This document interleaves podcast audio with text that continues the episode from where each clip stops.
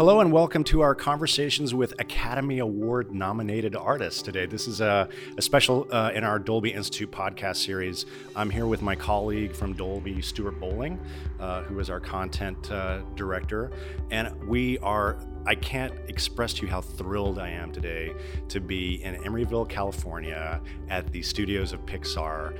Uh, we're talking about Incredibles 2 today with the folks who are nominated for the Academy Award for Best Animated Film.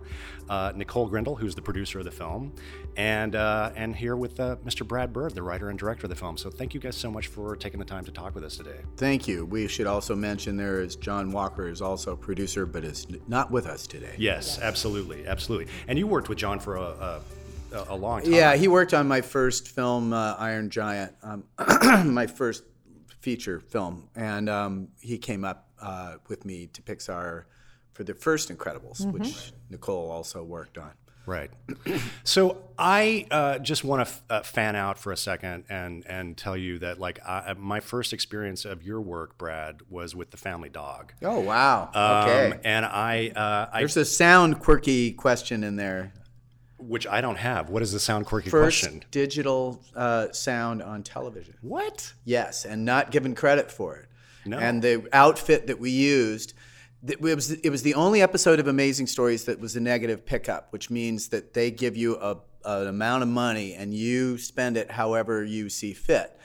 And uh, so we were the only, they had a 44 episode commitment, and we were the only one that was a negative pickup. And you were so, also the only animated one, right? Yes, uh, that's right. And we needed to be that way because we needed to save money wherever we could. And we like had a really crappy building that still had a cement floor with parking spaces marked on it.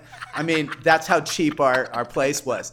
But we, you know, we saved money where we could so that we could spend money in certain areas. And one of the areas was digital sound was just starting to happen, but it was in the, the unreliable phase sure. and stuff was breaking down a lot. We kind of went with this renegade sound place called EFX that were. Oh, I remember EFX. Yeah, yeah. yeah. Sure. And uh, I said, I on the deal that we made with them, I said, you know, we'll take a chance on you guys because they didn't have a lot of long track record, but if this stuff breaks down, that's on you. You know, uh, we're not paying for any extra time, and so we it ended up breaking down because it was all brand new, and uh, we got a three day sound mix for paying for one day.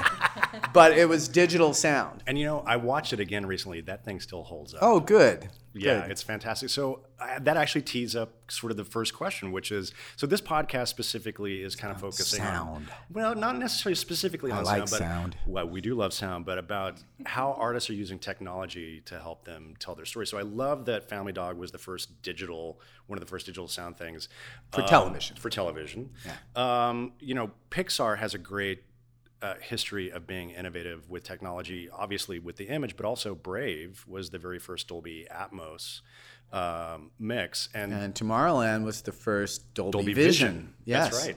And the Dolby Atmos uh, reel to that you got people excited about Atmos was two scenes from two different films I did. One was the the uh, chase in Incredibles at the end of Incredibles, and the other was the um, uh, chase through the sandstorm, I think, in uh, Mission Impossible Ghost Protocol. Yeah. So we're big into Dolby here. yeah. And when he says we. Yeah. no, no, we, come on. We Pixar all are. Too. But Pixar you take too. it beyond. it's, it's Bird Dolby Vision. Bird Dolby Vision. I love that. It's Dolby uh, D-Vision. Yeah. Well, for, for, uh, you know, for some of our audience, you know, obviously everybody, I'm sure everybody on the planet has watched Incredibles 2 because you know you, you guys just did such a fantastic job with. The I think we missed a few people in Guam. yeah, and we're, we're we're hunting them down now. Yeah. But I know, I know that the first Incredibles was a huge technological challenge for Pixar. Yes. You really pushed these, guys, you know, when, when you got here, you pushed them. Was Incredibles 2 as big a challenge from a technical perspective? Um, I would love to say that it was, um, but uh, the the true fact of the matter is, um, uh, we did everything that computers were bad at on the first film. That was ent- our entire movie was every single thing that that computer animation was bad at. So and uh, water or like water, fire, clothing, hair, uh, humans. Basically, uh, were we weren't so hot at them. I, in my book, and this is totally me, but I felt like there were two success stories in Pixar that met my criteria for how humans should be. One of them was a short called uh, Geri's Game, done by Jan Pinkava, who came up with the idea for Ratatouille. And the other one was Boo in uh, Monsters, Inc. And I felt like those two characters were well designed but simplified. And there was a grotesque period for um, humans in, in computer animation. And uh, Pixar had its share of grotesque characters. And other studios uh, also had a lot of really plug ugly characters. And uh, we tried to move away from that and move toward Geri's game and toward Boo, and even further um, by caricaturing the characters and not trying to be real and not putting every pore in their skin and, and simplifying things like ears and stuff like that. Because you had just come off of Iron Giant, which Right. is 2D cell animation. Right, hand-drawn, and then- and originally Incredibles was supposed to be a hand drawn film. It was Really? it was yeah the first the designs that I showed Pixar that, that I had done with uh, artists in in L.A. Uh, with my own money uh, were all designs for hand drawn. And they adapted just fine to computer animation. They're the same designs that we have in the film. But Well, I wanted to ask you about that. Is there? I mean, you know, I, I've I've heard you talk a lot uh, uh, previously about you know that you're a filmmaker and a storyteller, and you don't like this firewall dichotomy between animated films versus live action films because you Yeah. do both. But is there a difference? I mean, obviously there's an aesthetic difference between 2D cell animation and computer animation, but from a storytelling perspective, No, no, there, there, there isn't, and and there really isn't that much difference between animation and live action either. It's still the same visual language. You still have to deal with the issues of characters and performances that grab an audience and and and make the audience empathize. You're still dealing with the rhythm of edits and the uh, the fact that you have limited resources for X amount of time to produce whatever your story is doing. And it's just how you fill those boxes is slightly different.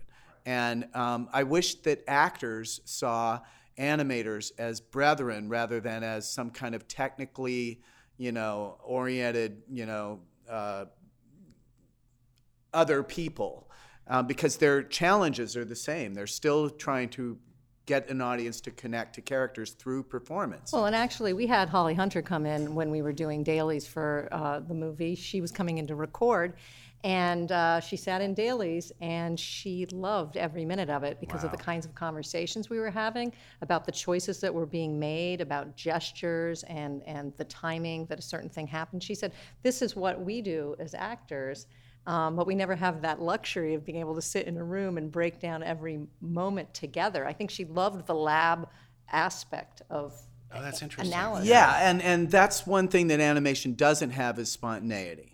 Um, it can have spontaneity when it comes up with ideas. You can have spontaneity when you're recording sound, and we've we've done some experiments with trying to get more spontaneity into animation, but it's just not that kind of medium. It's too complicated and too time consuming.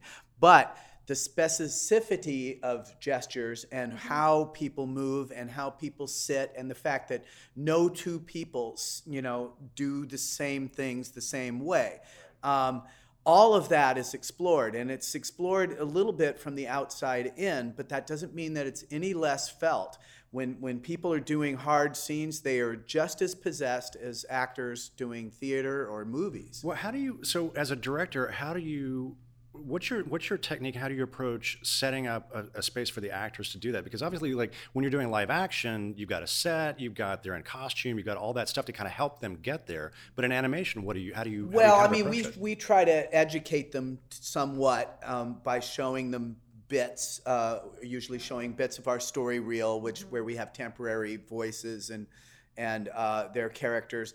I, I'm a little gun shy about it. I ask actors because uh, you know I don't want them to feel like the scratch voice that we have should inform any choice that they Do do. you, you so but you do let I, them hear that? I say, do you care about seeing it? Sometimes I'll show them a sequence that doesn't have their character in it, Right. so that they get the gist. I, we show artwork to them. We show um, what what the setting looks like. Um, we describe it. Um, the only thing that I do that's different, I think, from other people in animation, and, and I've been told this by actors, is that um, I hang out with them in the room. I don't sit behind a glass You're not in the- in the control room. In the control room, um, because they feel like they're in a vacuum. And I've done some acting myself. I mean, I'm not, you know, I'm not, you know, Edna Mode, well, for instance. anyway. And I've taken, I've taken acting classes, which was more for me to understand the actors How to work with actors? Yes, Yeah. and, and what, what they feel and what they go through, and and um, it's it's already uh, it takes something to stand up and, and let go. Um, but when you're in a room all alone with a mic in front of you and a bunch of people behind glass, it feels, I think, like you're on Mars or something, or in some kind of sensory deprivation tank. And and uh, I felt that I get good results being in the room with them and letting them know that I'm there too, and I'm there to help them or to give them any kind of detail. If they want me to read the other lines, I can do that. You know, but but they like feeling almost to a one. They feel like they like not being alone. Do you do you work with them one on one, or do you bring groups of actors together and do a, a scene together? We've only done that a couple of times, and it's really great to do it. But there are technical issues Because they overlap. Yeah, yeah. Well, you are you are locked into any overlap, and the overlap is kind of what you're looking for. Robert Altman would tell you that's where the magic happens, right? Right, and and uh, you want that too. There are ways to do that by prompting people and getting them excited and into a rhythm, and then editing it so that they overlap. Um, then you have control, but you don't get the live.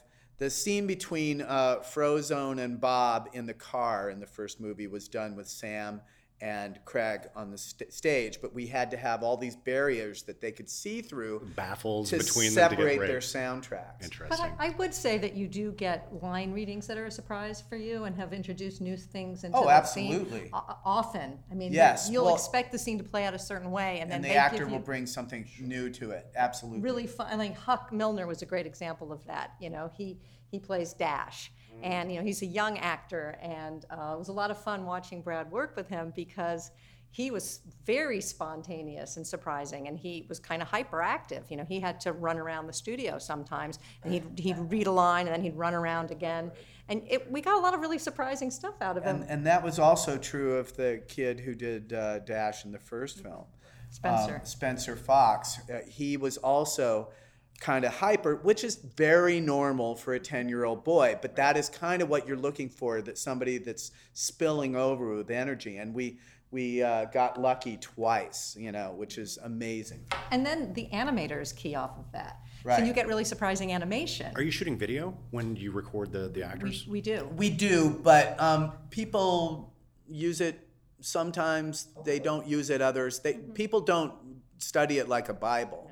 Um, in fact, uh, some actors, you know, think that we're ta- Doing facial we're capture just or absolutely something. taking every gesture from them, and and Well, because like for instance, Holly Hunter has a very distinctive way Well, that her mouth is shaped, right? But you echo she that She kind of speaks a little bit out of one side of her mouth, Right. just a little bit, and, and mainly it's for certain words and things, and that's something that we thought was so cool and unique, and just it's so great, and it's the kind of thing that most people don't do in character animation, to be quite frank. Um, I feel like uh, people have a standard way of animating uh, dialogue, and that often they don't notice all the little quirks that people have. You know, Bruce Springsteen has an underbite. Sure. And I almost never see any animated characters with an underbite. And he looks great with an underbite. That's Bruce Springsteen, you know. Um, Steve Jobs uh, used his tongue just a little bit, and it was almost a lisp, but it wasn't. It was it was just a certain way of saying certain words, and I would love to see that in animation. And if you go and watch any talk shows on Sunday where they're just people sitting there talking heads, you can see the most quirky stuff around.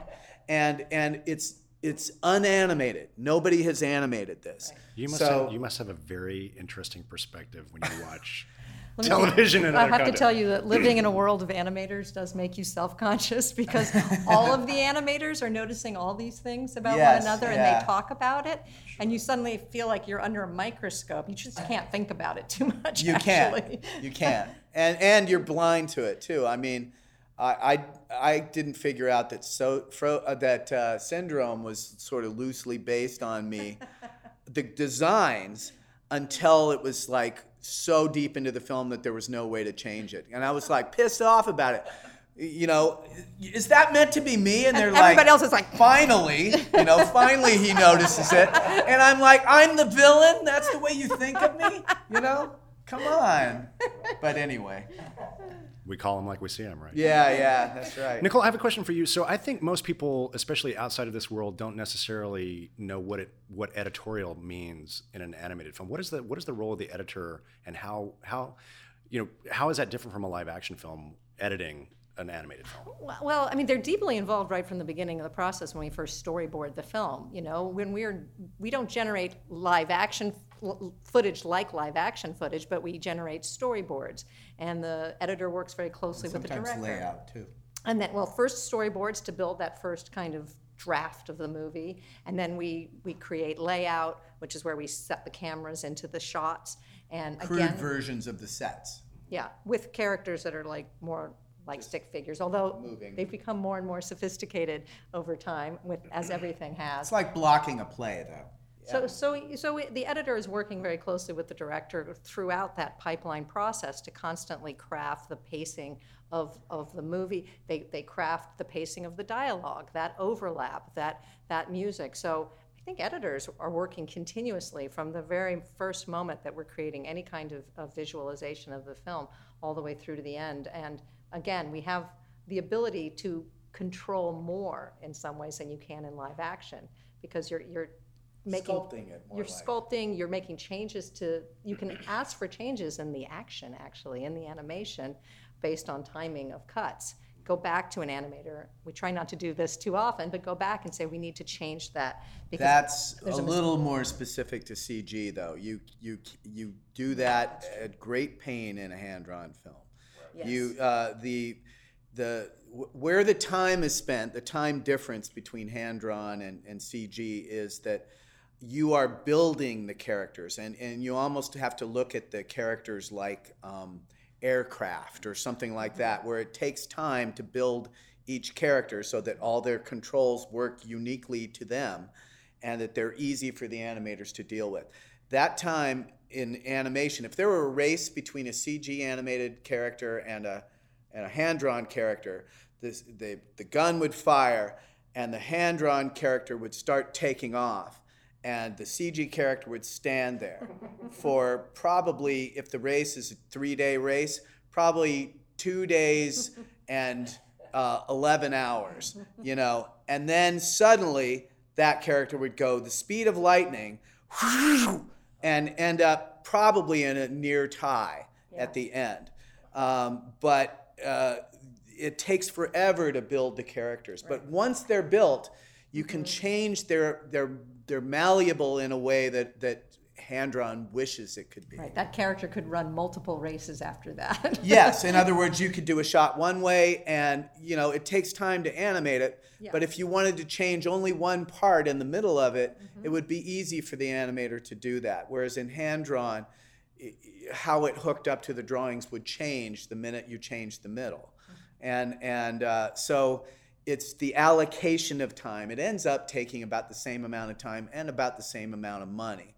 Um, you know, for a, for a big complicated hand drawn film, it would probably cost what a big complicated CG film would. It's just how the money is spent and the end effect is different. And, and building the radio play is another big part of it, I think. Um, Yeah. That pacing of that dialogue, we have the ability, again, to very carefully curate the pace at which uh, a scene uh, unfolds. And if it doesn't work, we can redo the one line that we want to change right. and have it be a continuous shot. You know what I mean? So the, the malleability of the soundtrack becomes the malleability of the visuals. Uh, yeah, sure. Let's talk a little bit about color. Uh, Oh, I didn't finish answering that question that you answered. Just one second. just I'll just I'll just finish it very quickly, and you can go back and cut it in. Uh, the um, You can then, if, if he makes a mistake, you can then cut in that. Well, I didn't tell you we're live. oh, you asked about the difference between how difficult things were technically. I moved, I finished Incredibles in 2004. In 2005, I was asked to, to take on Ratatouille. And there was only one Pixar film between them, and that was Cars, which had no human characters. In fact, no non car characters. But by that one film later, we were so much better at, at human characters that they were infinitely easier to work with in Ratatouille. So that's how quickly we got good, and we got good because of Incredibles. And and so all of that stuff, including fire, hair, blah blah blah, Yep. was great by the time we did Incredibles 2. And, and, and I should also say that while we weren't um, revolutionizing the creation of some of those images, we got really fast at doing all of it. Yeah, and we had a big time crunch on this film that we did not have on the first film. Like a year less. a year was taken off after we started doing it because uh, Toy Story 4 wasn't ready to, to go in, and they said, "Can we go in early?" And we were like, "No." But but if you knew what you wanted, this this team of people and that Right. this technology could do it. Absolutely. The virtuosity of these artists and this technology is stunning. Um, it, it feels sort of like you could make anything you want and make it quickly in this world, which isn't true. But um, compared to where we were 14 years ago, it's, it's a revolution. Yeah. Okay, now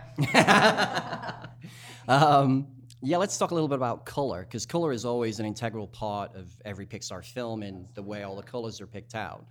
Was there any change? Obviously, because we're picking up one after the other. How much did the color palette change between Incredibles 1 and 2? Well, I think that if you looked at them as uh, the work of uh, uh, different people, you will detect differences.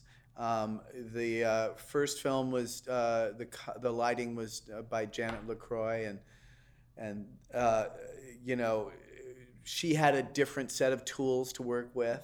Um, uh, Ralph Eggleston, uh, uh, Lou Romano was the production designer on the first film, and Ralph kind of helped him out. But on this film, it was Ralph, and and so uh, we we there there are differences. They are meant to stand by themselves alone, but the goal is still, you know, it's it, these are comic book type characters. They, they're playing superheroes. So if we suddenly got super dull and restrained, you know, and serious with the color, it would just seem out of whack.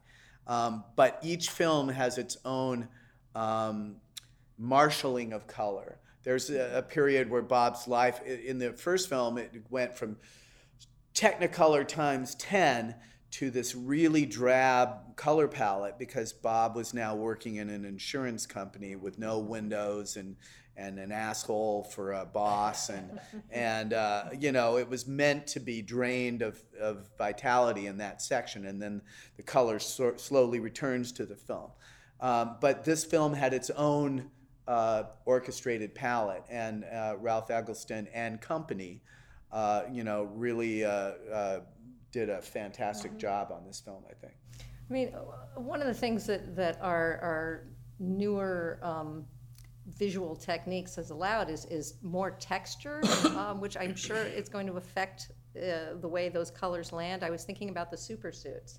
I think the super suits were much more monochromatic probably in the first one, or they appeared to be, because you didn't see the weave of those suits the way you can see it now. Yeah, I mean, we kind of sneakily up the resolution without telling anybody, um, because if you tell people, they start to freak out and say we can't do it and stuff, and you kind of we kind of knew we could do it.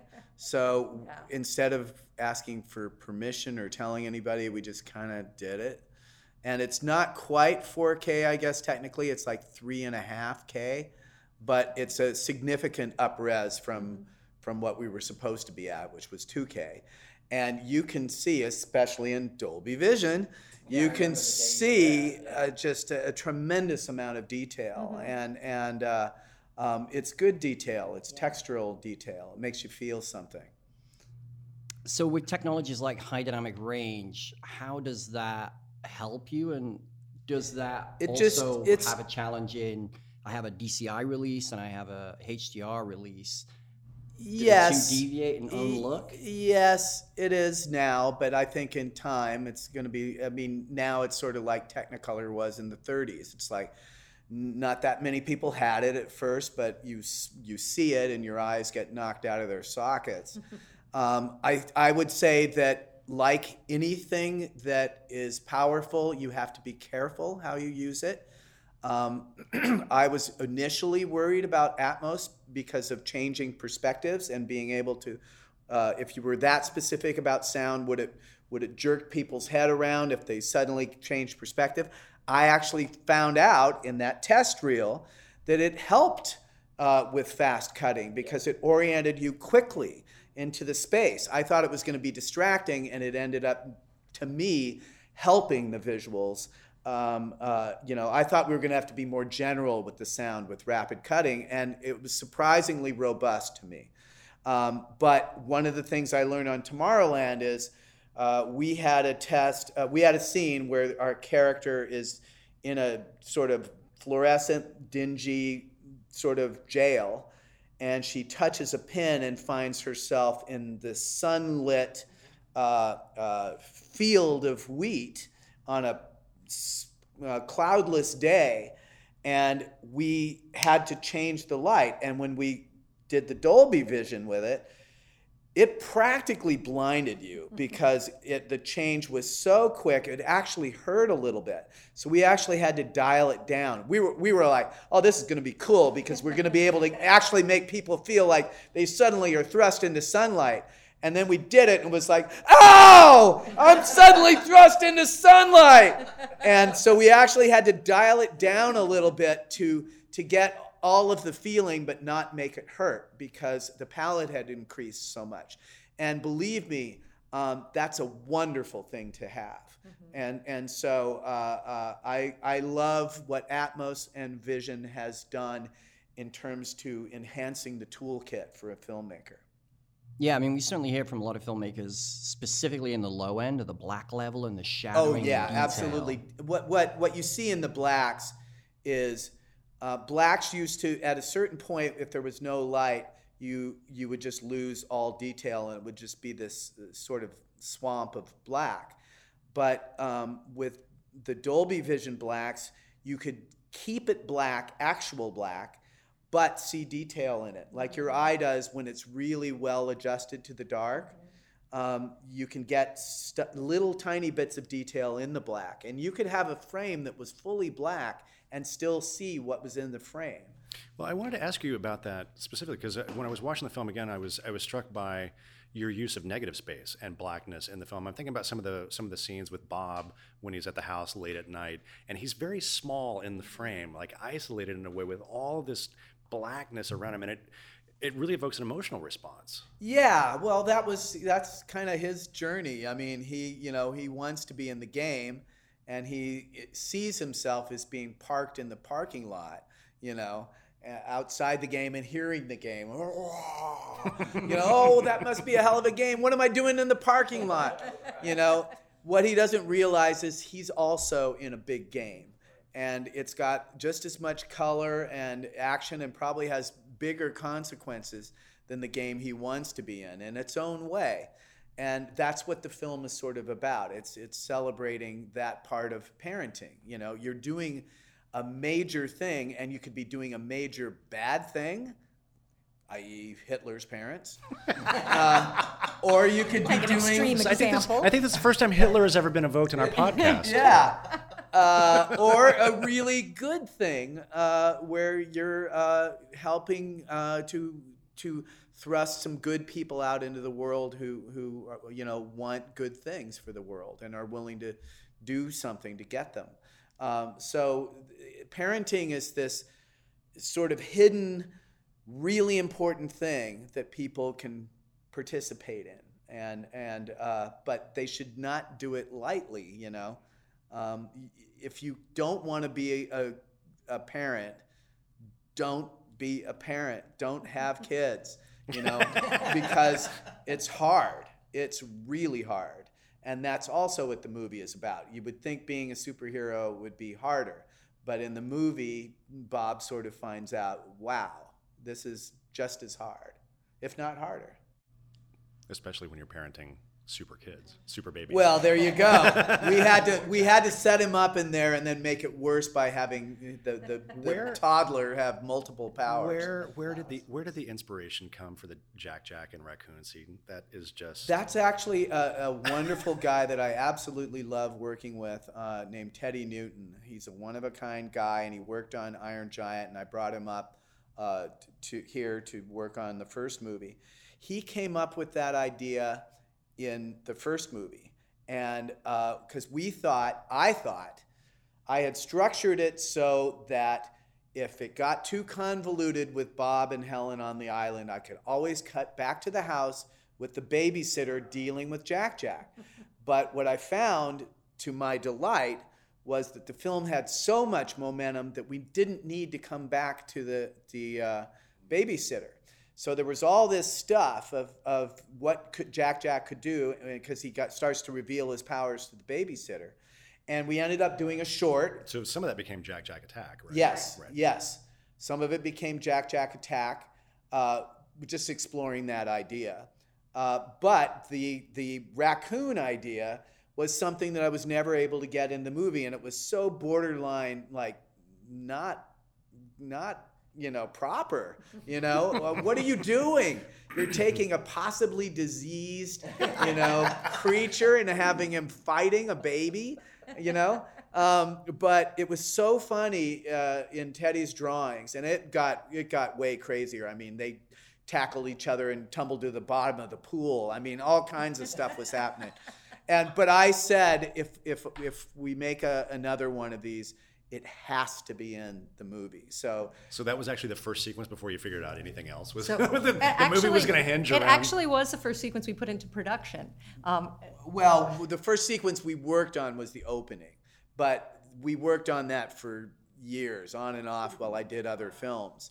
Uh, but the first in production, the first in production was was Jack Jack and the Raccoon, and we showed it at uh, a D23. D23 Yeah, when it wasn't quite finished. And it, I mean, that's a really brought the house down. I'm sure. It sure did, and it and it was also useful for our crew because when you start production and you don't have your whole film worked out, which we at Pixar almost never do, You're getting the heavy machinery going. Wah, and and you have you to win get over your crew. You need to get everybody excited about what they're doing. you need to get everyone excited about what they're doing and you need them to feel like we know what we're doing and so you know we animated this first and the crew loved it it ignited the fuse of production for this movie Well, everybody loves Jack Jack. I mean, my gosh, you created one of the most brilliant, iconic and, it- characters. and it's the baby. perfect scene for animation i mean this is where animation shines it's a nonverbal scene and it sounds wrong.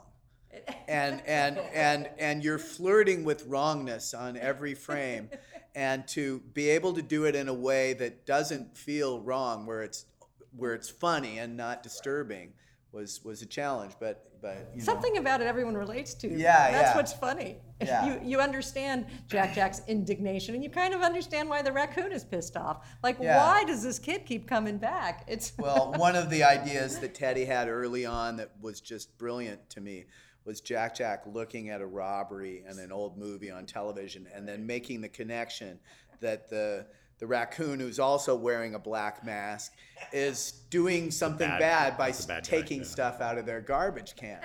and so, uh, you know, he's stealing from us. And, and uh, it was just so visual and funny that I was really happy we got it And, and we talked a lot about that, that first punch that was thrown. Yeah. Right? Who, who should throw the first punch? Right. Yeah, exactly. These are deep, deep adult conversations. Is it Gre- it Between Greedo? us. Is it Greedo or Han Solo? who Yeah. Well, right? there, exactly. Yeah. we have him give him a little slap on the on the On the nose. on the nose. And people thought the raccoon should have started it, but I think it's better if the baby starts it. Yeah. And by the way, Han shot first. You, heard, you heard it here, folks. Yeah. Um, I'd like to ask you um, a little bit about your approach to sound design uh, for the film. Um, one of the things that I really loved about, you know, the, and The Incredibles was the first movie to ever win the Academy Award for Best Sound Editing. Uh, First animated movie. That's yeah. right. It's- Randy sorry, best- Thom. that's right. Randy Thom did a brilliant job on it. Yeah. That's right. Uh, and uh, my sense in watching your films is your animated films is when you close your eyes, you you feel like you're listening to a live action film because of the detail and the amount of stuff that's happening and the richness of the of the environments. What what effect does that have on the audience to have that sort of approach to sound with the stylized visuals? Um, well, I think that it gives credence to it. I mean, uh, uh, people often think that, uh, um, you know, you're trying for reality when you make an animated film. Like you're trying to, you're attempting to make a reality, and you're not. You're trying to give people the experience of reality in a stylized way. Um, and movies are that. I mean, live action movies are too. You know, uh, if uh, you go to see Star Wars without music and without sound design, it's just a bunch of actors uh, clomping around a uh, empty stage that you know sounds not like the Death Star at all.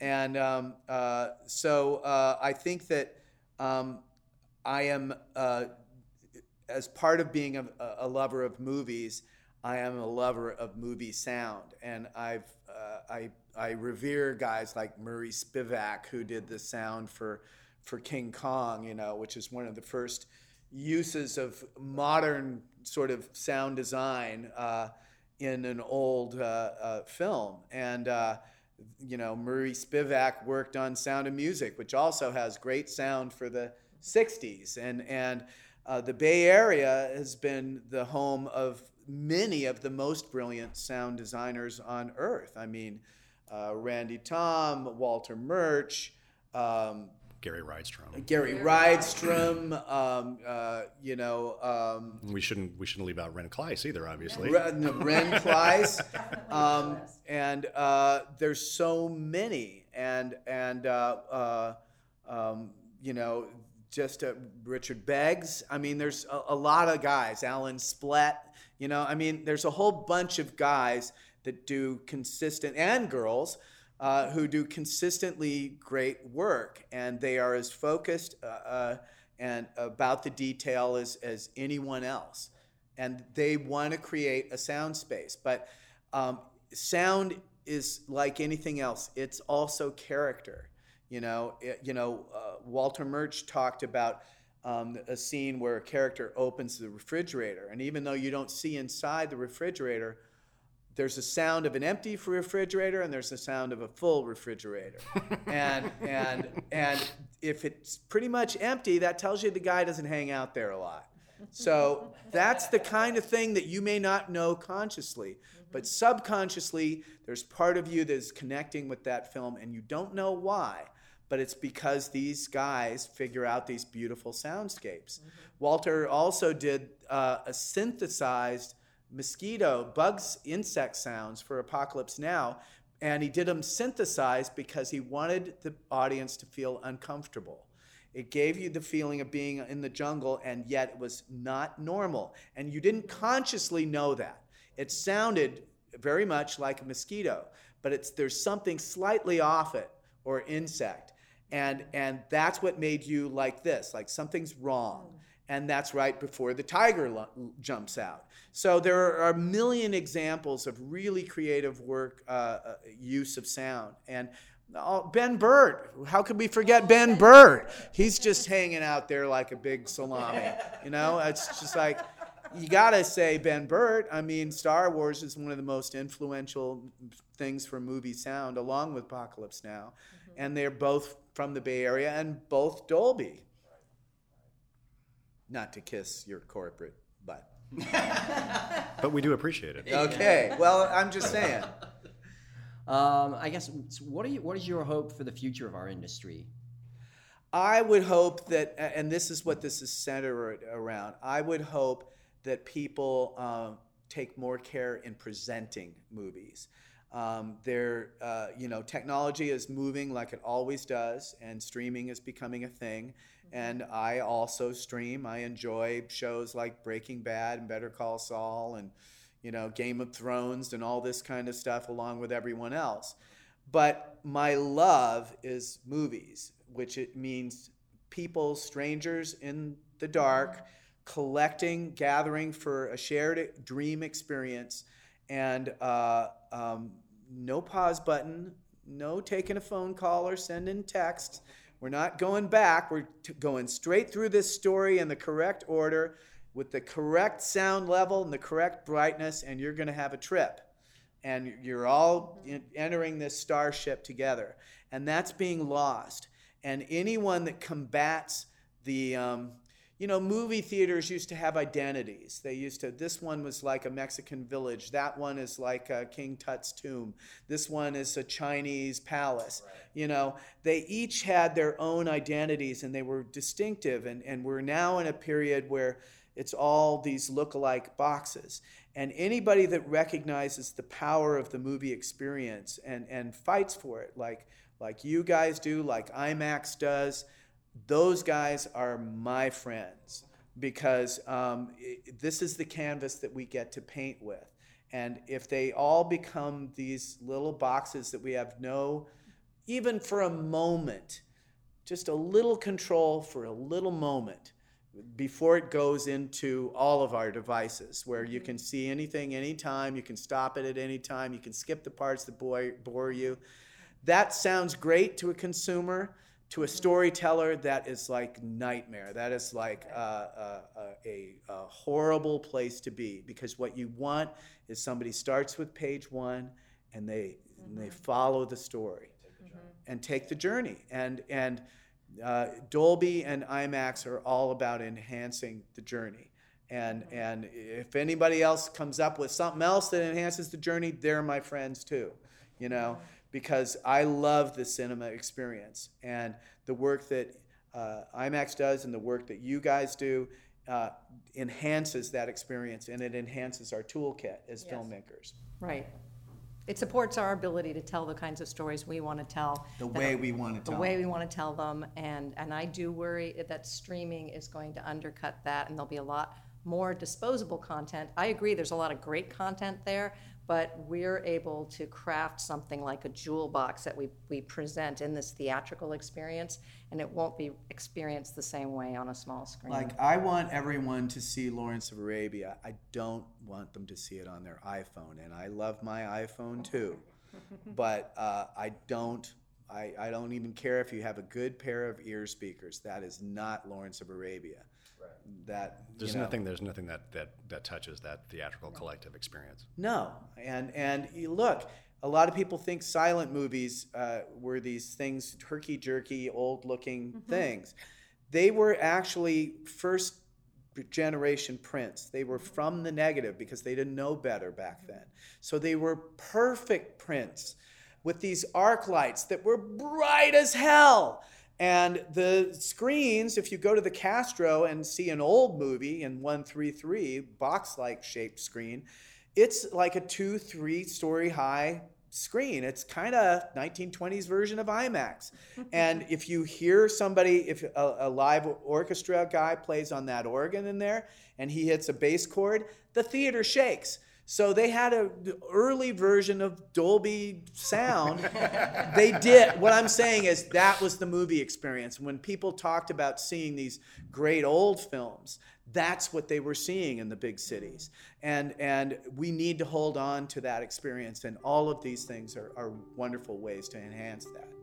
Well, I couldn't agree more, and I couldn't. I can't think of a better way to wrap up the conversation than with than with that. I did put out a call on social media for questions. I, amazingly, we've actually covered almost all of them, but I did get one great social media question that I wanted to ask you, which was, can we get will it be possible to get red carpet fashion analysis, analysis at the Oscars in character as Edna Mode? I mean, I would pay to see that. Would you? Yeah, I would have to take uh, a lot of like I'd have to have people who know what they're talking about in my ear. I could, I could come up with the insults, but the, the fashion knowledge I don't have. well, Brad and Nicole, thank you so much for taking the time today to talk Thank to us you. about the amazing work on Incredibles 2. This is Glenn Kiser and Stuart Bowling signing off from Dolby.